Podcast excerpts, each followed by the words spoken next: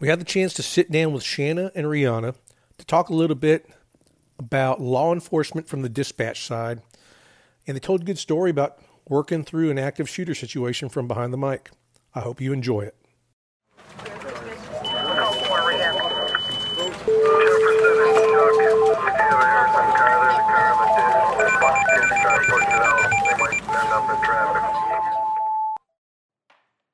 And hello, welcome to The Call. The name of our podcast is The Call, and we are ALERRT.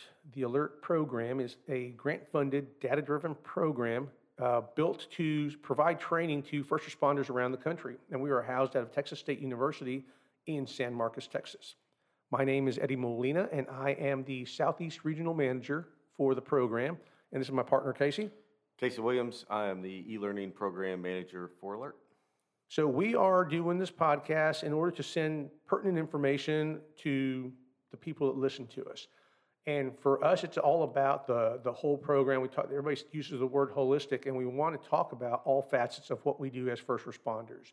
So today we're interviewing a couple, uh, a, couple of gals who come from the dispatch side of things. The, the side that you don't get to see out on the streets, everybody on the street sees the, the, the people in uniform, sees the people in, the- in the, uh, the vehicles with the, um, with the flashy lights and all that. But the part that we don't get to see is who those people are actually talking to when they get on the radio. And we appreciate you guys being here to sit down and kind of share your side of, of what's going on in life from day to day. Um, how about some quick intros? Shannon, if you get started, just a quick uh, intro on you. All right, my name is Shana Dewey, and I work at the San Antonio International Airport. I am a operations supervisor. I'm a training supervisor, and I've been doing it for 10 years. 10 years, wow, that's a great career. You've been having fun doing that. Rhianna, how about you? My name is Rhianna Fincher. Currently, I'm an instructor at the Department of Criminal Justice Training. Um, I've been doing that for about two years, not quite two years. Before that, I was a dispatcher, a senior comm officer at the Vero Beach Police Department, and I was there for 16 years. That's awesome. Vero Beach, that's a pretty area. It is. Is that home? That is home. Oh, Born awesome. and raised. Born and raised in Vero Beach. Yes. All right. So, what's the what's the best beach place to go to around there? Uh, um, in Vero, I'd say if you go up to the north part of the county, the beaches are a little more quieter. Yeah. Um, if you stay in Vero and you're hitting Jaycee and South Beach, they tend to be a little more populated. Is there surfing there? What side? Which side of what side of the peninsula are y'all on? We're on the east coast of Florida. Okay, cool. Yeah. So there's good surf there then. So you can go There get some waves. That's great. Good Who- surf, good diving. So Vero Beach, uh, that, there's um, spring training baseball there, isn't there? Um, the Dodgers used to be there. Oh, okay. That's Yeah. where they used to be. Okay, but they moved since then. Okay, cool. All right, great. Um, Shana, how about you? Where'd you grow up at? I grew up in a little town in New Mexico called Clovis, Clovis, New Mexico. eastern New Mexico. Now, has there been any? Has Clovis, New Mexico, been in any songs? Because I know there's like all the towns in New Mexico have some sort of song attached to it. No, actually, Clovis is known for archaeology. Oh yeah. um, the Clovis Point, the arrow points, and they had a lot of uh, mammoths. So um, I used to go to the Eastern New Mexico University, and I cataloged um, mammoth teeth, which are really large. You cataloged Yes. mammoth teeth. Yes, we went to digs, and we would dig up mammoth teeth. And So you catalog actually them. got to have your hands on a, a mammoth tooth? I did. Holy smokes! I've never met. I've never met anybody who can say that. Go That to Peace pretty- River in Florida. Tell me. Peace River in Florida, you can go and kayak canoe through there, and you get to um, scoop and look for fossils, and they find all kinds of stuff there. No kidding. Yeah. Damn, I'm learning more and more every day. I love this. All right, we're starting out in the right direction. All right, so you guys are here at the conference. We're actually recording this from uh, from the conference, the ALERRT Conference in Nashville, Tennessee, and we have a yearly conference we put on to for with the purpose or with the, the hope of providing training, new training to the first responder world and to the military operator world. And one of the big focuses for ALERRT, we started out as, a- as a program teaching people how to respond to active shooter situations. And we started out with, uh, we have three different sections that we look at the most. It's how to stop the killing, how to stop the dying, and how to get the injured people to the help as quickly as possible. And so what we have found through the years of our training is the step that everybody was missing in all the training that was being put out is how do you integrate all the facets of what's actually going on out there? And everybody has great training out there for law enforcement. And there's some great training out there for fire. But when we start talking about how we get those guys out there and work together, people were leaving out that component of dispatch. And when we, when we put out our, uh, our integrated class, it's a active, active attack integrated response. It's the AAIR program. One of the things that we really like to do is to incorporate the dispatch component so that we can actually have a fully working machine, because without that part of the cog, or without that cog in our gears, there's nothing that's gonna happen. If we leave that out, communication falls apart. So the communication section is always necessary for us to function fully. So what drew you all to service in that field? In dispatch, Yeah, um, I kind of always knew I was going to be in public service. I started out as an EMT. And then when I moved back to Florida, back home, um, I saw an ad on the local county channel for a dispatch position, and I applied for it, and I got into it and fell in love with it. wow, that's great. So how many years did you do as a dispatcher? It was 16 years, not quite 17, Wow, that's great. So you were working for the county, for the city. for the city? So was there different levels to go through as a dispatcher? Yep, you start off as a call taker. Our department actually set up, um, you'll find it in a lot of departments that you start off and you're always gonna do the same job. It doesn't matter the title you have. A dispatcher is a dispatcher is a dispatcher. But you start off here and then there's nowhere to go. So our department actually set up steps for us to keep us there longer, to make it a career more than just a job. Oh, that's great. That's a good, and so the, as long as you're making the people that work for you happier and feel like they're actually doing something, they're actually gonna be content and they're gonna keep working harder to get better at what they're doing and they're not gonna wanna leave. If you give them goals to achieve, they're not gonna wanna leave. That's awesome. Yeah. And that, and that's a good concept for any business across the, across the board, across the world. Um, so dispatching, how about for you, Shana? What drove, what drove you into public service? I kind of fell into it myself. Um, I, I don't have like a definitive answer to that. Um, I moved to San Antonio. I actually grew up in San Antonio as well, and I moved back to San Antonio, and there was a job listing for the airport, and um, I got the job at the airport. And when I first started working at the airport, we have airport police, fire, EMS it was a little bit different. It wasn't exactly the same thing as working for the city or the big piece PSAP like SAPD. You were working more on aviation type emergencies. But the bigger that the airport has gotten, the levels of crimes and the type of situations that we've had have changed and evolved. And so we've had to evolve with it. And so a lot of the training that um, wasn't available when I first started, I sought out on my own. And then um, we went over, have new management and everything, and they've done a great job of making sure that not only are we well-trained and frequently refresh our training, but kind of like Rhianna said, you know, they kind of give you ownership of your job and your position. So there's abilities to move forward and to, to own the job, if that makes sense. Yeah, absolutely. That's, Yeah. that's great. And you, sp- you, you speak highly, you, you spoke highly of the management providing Yeah. this new, this new outlook on the training and, and- and the actual job. So when you talk about the management, are you talking about the, the, uh, the police function, the people that came in as police officers in there or the police management? Or are you talking about the actual dispatch management? Um, speaking about the dispatch management. That's great. And I think anytime you're in any industry where, where somebody that works at that place is willing to speak highly of the management, that, that's like the first telltale sign that you're going to have a successful place or successful place of business. And that's great. So both of you are speaking the same way. It's like we're, we're looking for ways to pump up the people. Right. That's great. So cool. So now you all have been in dispatch for wh- quite a while. And at ALERRT, we actually offer, um, uh, we have a, we have a connection, we have a direct link to the TEEX group where, where we have a training for dispatch. And it's actually focused on dispatching active, uh, active attack uh, incidents. Now, I know you had some input on having that built up. Shannon, can you tell us a little bit about what you, what part you took in that? When I first started researching active shooter incidents, it was interesting because um, one of the other dispatchers said, Well, what would we do if we had an active shooter? And nobody could say what we would do. In fact, one of our old um, directors said, Well, I'm going to call 911. And I thought, Well, we have airport police here. We don't need to call 911. We're the ones that are going to be sending everybody out there.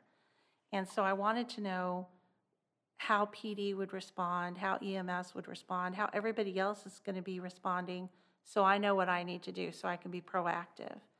And I met Terry Nichols with ALERRT, and he was great. He put me in touch with um, the ALERRT program. I got to see Wayne Freeman um, in one of the breakout sessions. Um, I think it was like five years ago. And so Wayne and I started working together, and I, I ask a million stupid questions just so I can make sure it's cemented in my head. And so we worked together to bring up the e-learning based on the craze training from ALERRT um, on managing an active shooter incident as the dispatcher, where you're doing more than just, hey, you need to go over here. It's it's much much more e- evolved than that. And so for those of y'all who are watching or listening, Wayne Freeman is, uh, he, I guess he's the, basically the director of training for, uh, for South Carolina. Yes. like- And that guy has facilitated more training for the state through ALERRT than probably anybody else in, in the books. Um, great guy, and he's actually here presenting again this year, so he's a consistent supporter of the program. But he's one of those guys that if you actually call him, he's going to return the call. If you send him an email, he's going to return, he's going to actually answer. And that's one of the, the integral parts of creating a good community is that you actually have to respond to the communication. So communications and responding to communications. So I, I, I bounce back and forth all, all across the board. So what's your all's key move? What's, what's your best move when somebody doesn't respond to you? When you're calling one of those cops out to put them on a call and they don't respond to you? What's the, what's the move y'all have up your sleeve? What's in our trick bag? Yes. Um, you call them again. And if they don't answer again, you're sending backup. I need another unit out there. I need to know what's going on. I need to know now. You're toning them out. Yeah. They're Yeah. going to answer you You gotta one way or love the another. tones. Yeah. Yeah, and for those of y'all listening, when they say tone them out, that's one of those emergency tones that goes out when you're uh, when you're at a restaurant or you're somewhere out public and you hear those emergency tones going out. It's like a real loud be doo dee doo dee doo. Yes, I did that on camera. No, the- these, uh, these ladies seem like a, a constant single tone. It is a Oh, single tone. it's the single The to- be doo oh. dee doo dee doo is clearing that traffic. Oh my gosh, the loud single tone. It's like your heart just stopped. That's basically what happened. So yeah, so a- and that's that tone that goes across all the channels and lets everybody know that either somebody's in trouble or somebody's not responding, right? So we need to get somebody help to them. And that brings everybody back to actually paying attention to what's going on on the radio. And we talk a lot about the communication loop. And communication, it's, it's a signal that we send out and it, re- it is received by a person. Or the, we're sending a message and we're the sender. The receiver has to actually receive the message and return some sort of communication. And that's what we call the communication loop, right? But if at any point that communication loop is broken, then that's when we hit the tone or we start speaking a little bit louder or sending back uh, like you said. And that's across, the- across life, that's just a, a consistent thing. If we don't have good communications going on, then we have to build up from there. So communications, now y'all are building up different communications uh, styles, and we've been talking a lot, we've been talking to you guys this week about maybe adding on to a tactical response type of a, type of a plan for dispatch. You guys are, you're, you're a, you're a trainer now. You're a dedicated trainer in Florida. So. In Kentucky. I'm sorry, in Kentucky. Um, You're a dedicated trainer now for the Department of Justice there. What are some of the things that have changed along the way since you started dispatching to now? What are some of the things that you've seen changing for what's going on for dispatch and what's going on for the training of dispatch? Um,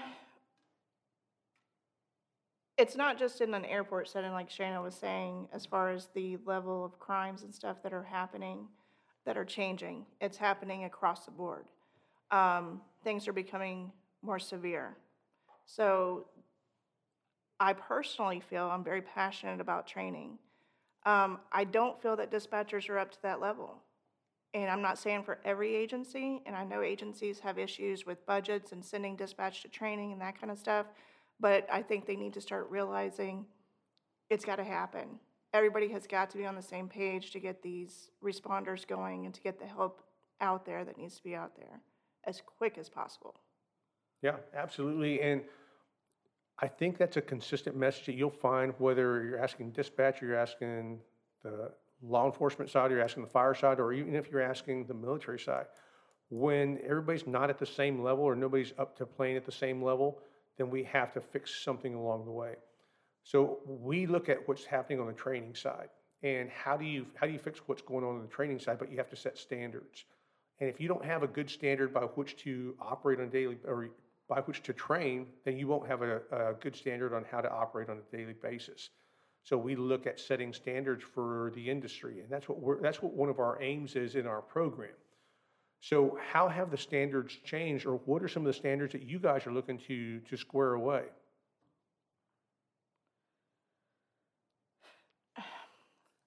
I think getting more training out there for dispatchers, more up-to-date training, joint training with their responders. I think that's the key right there. You hear all the time about SWAT going out and training, SWAT going out and training this. Now they're starting to bring in that EMS, the tactical EMS and everything into it as well. Something that ALERRT has been pushing so much and what we just sat through in our class was bringing dispatch into that now too. I mean, I look at it like Wayne kept saying, we are a team and you are part of the team. I played basketball for years. You don't go to practice and the point guard sits out and doesn't practice with the team. That's kind of what's happening with dispatch. Dispatch is kind of the point guard of the team. We're the ones that are directing, we are kind of the overseers of everything, but we're being left out of that training. And I think that's a big problem. Okay, great. Yeah, and, and I. I, I, I think both of us would agree on that. It's like we can have all kinds of cool training out there. It's like, but even when we set up on a house as a, as a SWAT guy, even when we set up on a house without having good communications, without having a good person to relay the messages back to, everything would break down. And we definitely agree with you. So we have to increase the level of training, right? Better training is what's going to make better cooperation. Go ahead. I've uh, never heard it as the uh, point guard, but that's uh, pretty impactful if you think about it, because when we would have dispatchers attend the air classes that we put on, I loved it, because I got to tell them, hey, now you know what's going on, now you know what should be going on, and if that stuff doesn't happen, you can prompt those things to mm-hmm. happen, just Right. like a point guard, as the things are happening. it helps it helps us do our job. And that's something that i preach to who i teach now and when i was a cto back in my agency. We have to look ahead. So if i have a little bit of knowledge about what you guys are doing out there i can say okay i'm putting myself in his shoes. I need to start thinking about x y and z because right now we're at abc okay so i need to start looking ahead and start making those preparations Yeah. Yeah, I, I mean, while we are doing on the law enforcement side A, B, and C, we're not thinking X, Y, and Z because we're dealing with the A, B, and C type problems. But having somebody that's in the backfield, right, or mm-hmm. as the point guard running down, hey, this is what needs to happen while somebody's dribbling the ball. They don't need to think about it. And that's, Absolutely. That's that's that's a pretty awesome thing. Yeah, it is. It's a, it's a great analogy because we know that. So, just like there, there's uh, more proficient cops and less proficient cops, the guys that will achieve more in the day than there will others. We know that most of the most of the good dispatchers they will have ordered up anything else that we need before we need it, and they will have that all rolling by the time we get to that point in any call. And we know that that's true. But yeah, that's that's a great analogy. I'm glad you pointed that out. Um, so, what's the difference between the group that you all trained with and the group that you all are training now? Because I know from the from the first responder side or the law enforcement side, I know things have changed along the way. And I remember when we hit the 20 year mark, one of my partners, one of my buddies from Austin, he, he gave me that story. He said, Man, I remember those guys that when we were 20 years on, or when we were brand new, they were 20 plus, they were so negative and they thought we were all a bunch of wussies and we're gonna, we didn't know what we were doing. He says, I think I became one. And I was like, yeah, I totally get it because we're at 20 years now and our generation is different from their generation, but their generation was different from the guys 20 years before them. And those guys thought that they were going to get their butts kicked. So it's like that. It's a cyclical thing. What's the difference in the people that you all are seeing coming in now that want to be dispatched? Because I think on our side, what I see anyways is the new generation is exposed to all of the tech, tech stuff that's out there. And I, I personally think that the new guys out there are a lot smarter, a lot more educated in the stuff that's going on out in the streets. What are you guys seeing on, on the dispatch side? So speaking about generational differences in a dispatch center, it can get a little touchy because unlike you guys where y'all can, you can go into your vehicles and go to different zones and this and that and be away from each other, it's a little bit easier to handle, but in dispatch, you're thrown all in a room together. So you have to overlook the generational differences and start building off of each other's strengths. So you have your older dispatchers that know policy and procedure, that know their guys, that know what they're going through, that know this. But you have the newer generations that are coming in that are super tech savvy, and they're very quick to pick things up on the computers. Um, that brings me into the whole next gen thing and the new technologies and stuff that are coming out there that are being pushed. You know, um, the simple basic stuff like text to 911 and what that has opened up for 911 dispatching. When we have a caller that calls in now, if they can't speak to us, but they're in a position to text, we're still able to get that information that we can get to our responders. You look at Rapid SOS, that's given us the ability to not only not to give us a radius of where this person is calling from, but is actually pinpointing the room that they're in in a house. And we're able to see that. That's helpful for you guys. Um, I just had a student tell me the other day about something called 911i. Amazing technology. And when it gets out there to everybody, it's going to be super, super cool, especially for the first responders and their safety. So the story that he shared with me was is they had a call about a prowler. The person called on their cell phone, and with a smartphone, um, and I don't know all the ins and outs of it, but they're given a code that they can get into and they can access that caller's video and pictures. So the caller's videoing and can see the officer pull up, can see everything, and the caller is telling the dispatcher it's behind them. The dispatcher is seeing on the screen that the prowler is behind the car that the officer can't see, and it says he's on the other side of the car. So that was amazing. That's technology working for us. Wow, Yeah. that does sound great. Mm-hmm. Technology, I think, has been the growth for all of us in all of our industries, and technology just continues to get better and better. I know that when I was a when I was a street cop, we had what we called MDTs uh, or MDIs in our cars, and it was a cool computer where we could get all kinds of stuff. But the computer, that computer versus what was there, the laptops that were in the cars when I left the department, it was a night and day difference. And I remember the old guy saying, "Yeah, back in my day, there was computers in none of the cars, or just one car in the district had uh, had a computer, or none of them had cars, and, or none of them had computers." And I remember one guy actually was around for a little bit too long. He says, "I remember back in the day when we worked downtown patrol, we didn't have radios; we had call boxes, and we'd go from one call box to the next." And that's just, you know, it's ridiculous how much technology has grown along the way. But yeah, I agree with you. Those are, those are great improvements just for our life in general. Right. These are just the basics. I mean, what they have and slated to come out is going to be game changing. That's awesome. Game changing. I love hearing that. So what are some of the changes that you think that we need to be making going forward in, in the, I guess, in the training for dispatch? And plus, we're, we've been talking about creating a better tactical response that includes the dispatch. What are the main changes that we need to look at? Well, I believe very strongly that one of the first things that we need to do is we need to train dispatchers hands-on, just like we do PD and fire. We need the stress inoculation. We need PD and dispatch to train together so we see what you're going through. So we understand both sides of, you know, on our side of the mic and what's going on. We need to understand what your level of response is understanding the level of response is going to help us as dispatchers to be much more proactive, to have things waiting for you. You, you talked earlier about, you know, there are certain dispatchers and they've got stuff waiting for you. I, I believe that hands-on training and a lot of training with the people that we work with on a regular basis kills the complacency, which is very dangerous. And it also, it builds up more of a situational awareness across a, a spectrum of response. I don't know if I'm saying that right, but you can edit that out.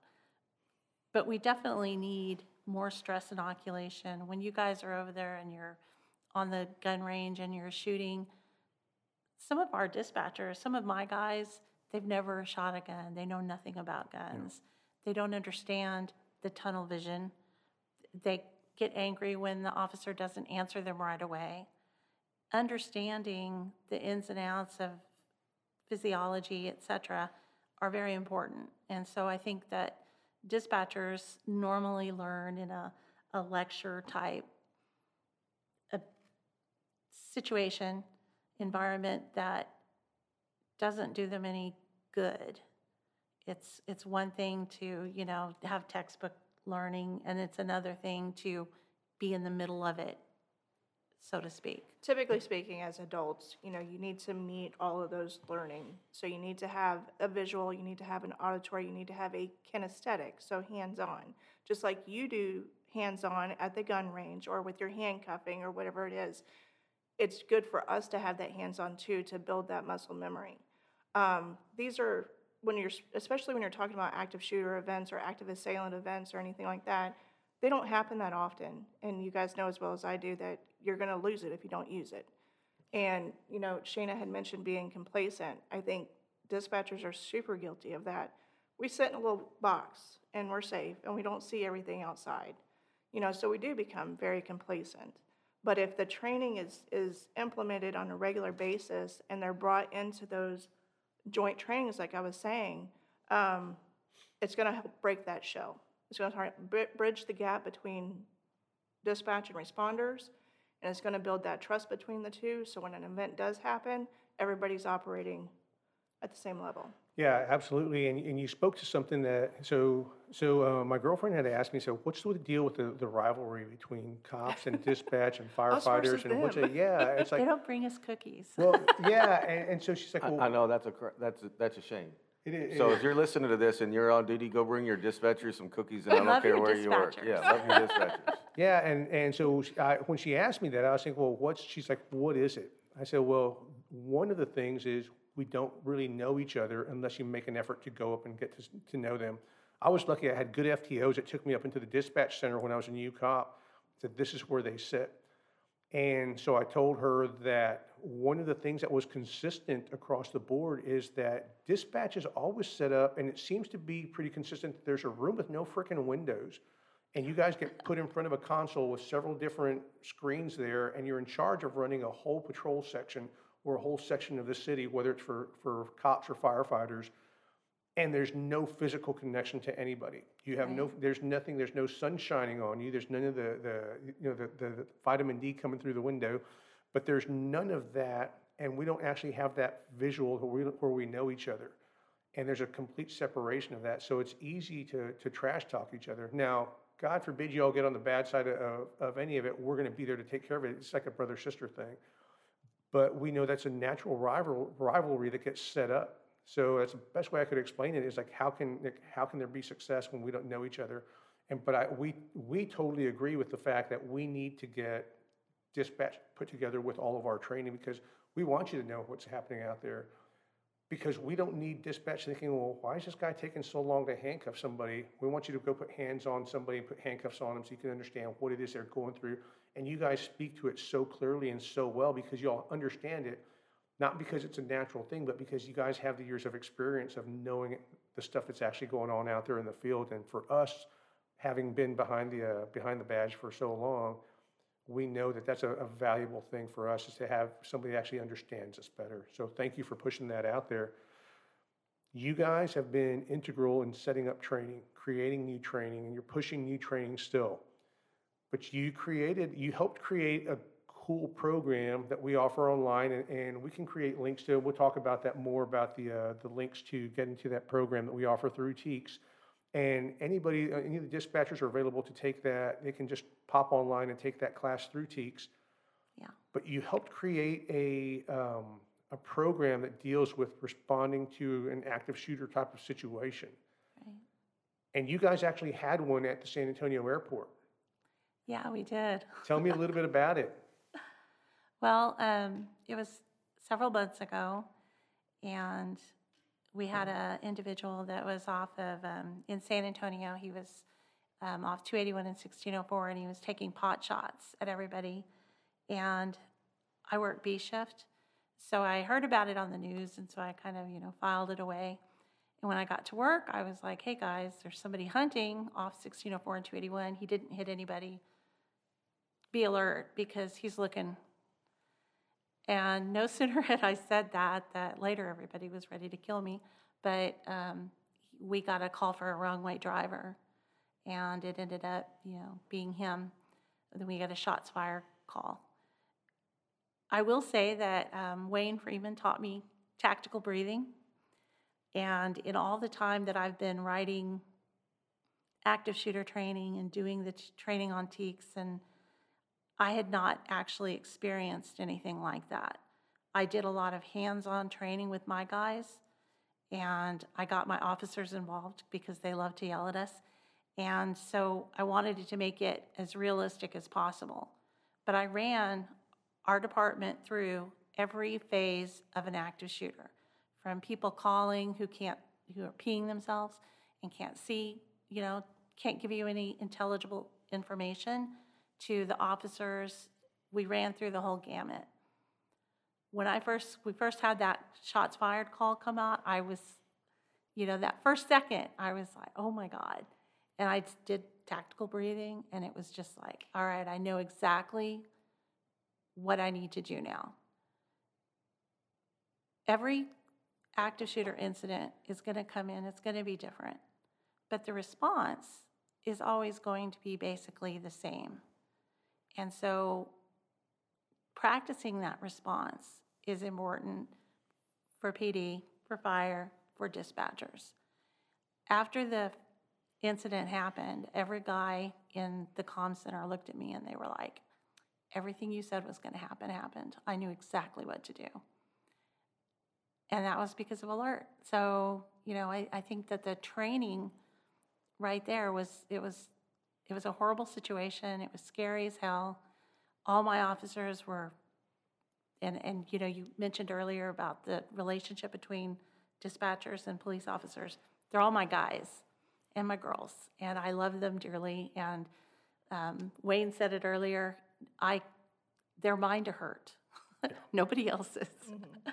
so I, I was just, I, in awe that I get to work with people that run towards the danger on a regular basis, and that I get any small part in making sure that when they're doing that, they're doing so with the best information possible is, you know, very humbling.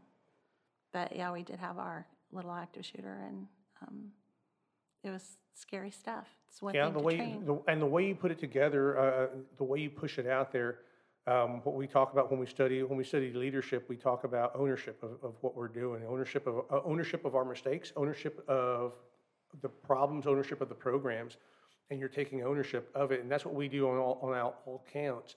But it's like you said, they're mine, they're mine to hurt. And It's oh They're like, guys. when I spoke of it, I said, the- I used the word rivalries. And when you spoke of it, you used the word relationships.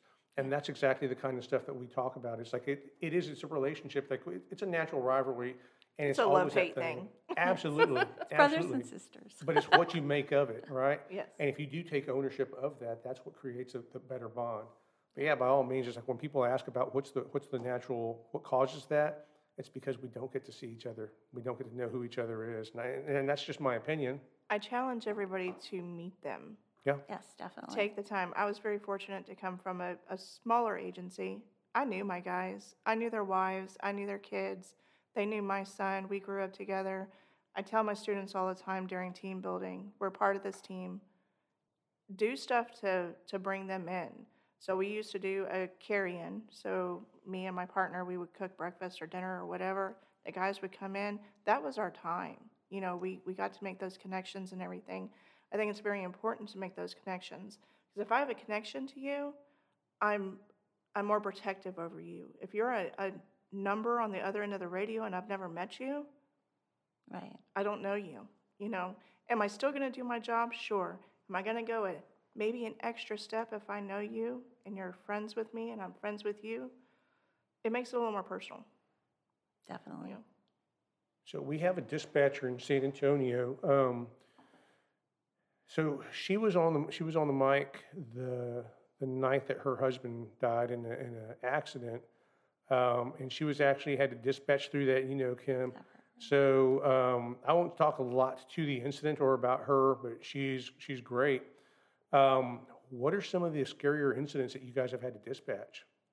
Now, obviously, th- an active shooter situation would stand out, and that's a, that's a big Right. one. Is there any, any standout incidents that you guys have? Um, I've had several through my years. I'll tell you about my first hot call because it sticks with me.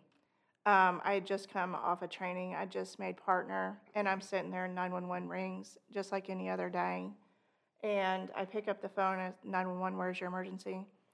And all I hear is this kid who I, at first I thought was a girl because his voice was so high, high pitched. And he just screams in my ear, my mom just blew her fucking head off. And as I was talking to him, I'm trying to get EMS going and everything. Um, his dad picked the gun up and put it to his head. And I was like, oh my God. So I reached over, I toned it out. Our chief of police was actually the first one on scene. He was down at Walgreens buying a card for his wife. He was the first one on scene. They were able to talk dad down. Um, that was my very first hot call. That was the call where I sat back in my chair afterwards and I said, can I do this for the rest of my life? Wow. Yeah, that one sticks with me. Wow, that's a great story, and, and I I'm- feel I like, perso- personally traumatized by that. yeah, I love, I, I love the way you wrap that up, that, because that's a, that's a, it's an honest thing. It's like, am I, am I capable of doing this for the rest of my mm-hmm. life? Because that's, you know, that's, I think we've all had incidents like that. But yeah, that's a calling, that's your calling, and although you may have, may say that you asked yourself that, you already knew the answer to it, because that was your calling to do this. Now, is there any component out there for dispatch in your area or dispatch across the country to allow for uh, the resiliency side of things or to provide for any mental health, uh, mental health help out there? Because you guys are dispatching the Las Vegas shootings, you guys are dispatching the, the active shooter at the, at the airports. You guys dispatch all those things. Are there any new components out there for mental health components for, uh, for the dispatch side? Adam Timm does a healthy dispatcher where they do a lot of stress, um, stress exercises and stuff like that. They talk about wellness and holistic ways of doing um, things. We're going to have a new, um, supposedly someday, we're going to have a new comm center and it's going to have a quiet room. And so you'll be able to walk out and, and It's leave actually becoming situation. really popular. I've heard a lot of the students come through and their agencies are building those spaces for them to go Right, to. It's a good place to decompress and, and everything. I think every dispatcher, um, call taker has those moments throughout their career where you're, you, I don't know if I could do this. How would I do this? Um, I have a, a brother-in-law that was um, killed in the line of duty, and it was right when I first started dispatching. And I remember thinking, how how can I do this? Can I do that?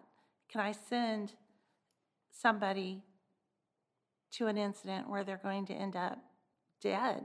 Yeah. And it was really hard, and and the the question kind of answered itself. I wanted to make sure that you know he, he was really close with the the dispatcher, and um, knowing that somebody even you know sometimes you have to send the guys in. Wayne calls calls officers attack dogs, and um, that really struck with me. He's like, "You're going to take the muzzle off and let us go and, and wag our tail and bite things, and but we know what we're going into." And so you send them in with as much knowledge and, and abilities as you can, and at least somebody on the other side of that radio cares. Uh, with the current state of events, the way everyone is treating officers these days, you need all, all the love you can get, I guess, on the other side of the radio. Um, I'd like to think that the departments are starting to realize that dispatchers are, they have trouble dealing with the calls that they take every day. Yeah. Yeah. You can hear it in your voice. Emotional. Um, I would like to see every place do, now something that's very interesting that the state of Kentucky does with their training, they have a a resiliency section. Um, and that's all they do. They teach stress and wellness, they teach, teach resiliency. They do, um, something called PCIS, which is a three-day event for first responders or for law enforcement to include their dispatchers. That's amazing. That So their awesome. dispatchers are able to go and decompress just as much as our law enforcement officers. And I wish every state had that same thing, because not all states are that way. Yeah, PCIS is a great program. We know, we know we've heard it from several different people from different states, and we know that that's a great program that's out there. And you talked about a program earlier. Do you want to mention that on air while we're talking about it? Something you had written down, maybe a foundation that's helping dispatch out? Um, the Denise Amber Lee Foundation, they are a clearinghouse for some of the best dispatch training. Um, it was born out of tragedy, um, but they have a lot of really great training and they're holistic as well. Um, I take a lot of their training. I use a lot of their training in training my guys. Um, of course, you could just look it up, DeniseAmberLeeFoundation.org. Um, but yeah, they're, they wanted to make sure that dispatchers were trained to certain levels and standards. It's not just you get somebody over there and they're behind a radio and boom, they're a dispatcher. There are more important aspects to being a dispatcher. Communication, sharing Communication. information, all of that type of, um, Are you familiar with Denise Amber Lee and that story? No, not at all. Okay. Denise Amber Lee was a, um, she had two kids, I think? yeah, she had two children. two children. Um, she was at home. She was kidnapped. There was a call placed. Um, her dad was law enforcement as well. Um, they started looking for her. There was some miscommunication with a second call that came in to a different dispatcher, and that caller saw her. And at that point, she was still alive. And there was never, there, that gap was never bridged between those two calls, and that information wasn't given.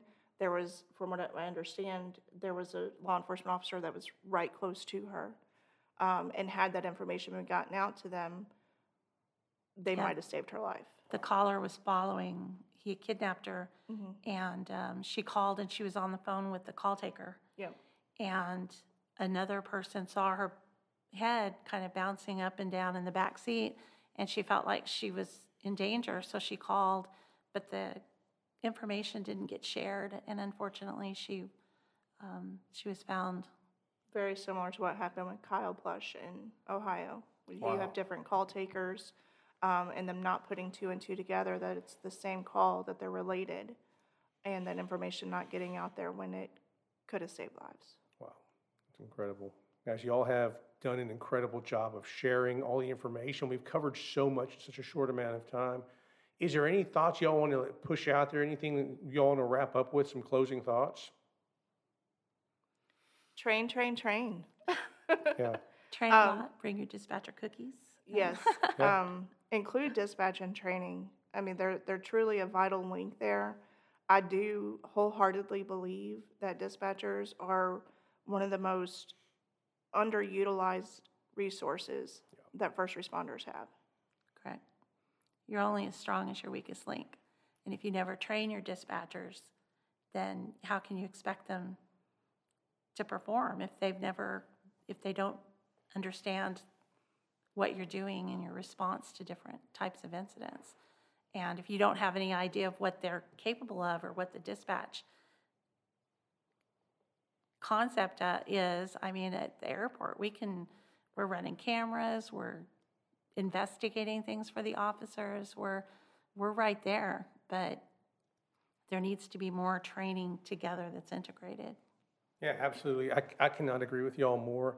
I've been fortunate to have a lot of great dispatchers and impact my life along the way. And my last assignment in the police department was working a, a, a short-term covert unit.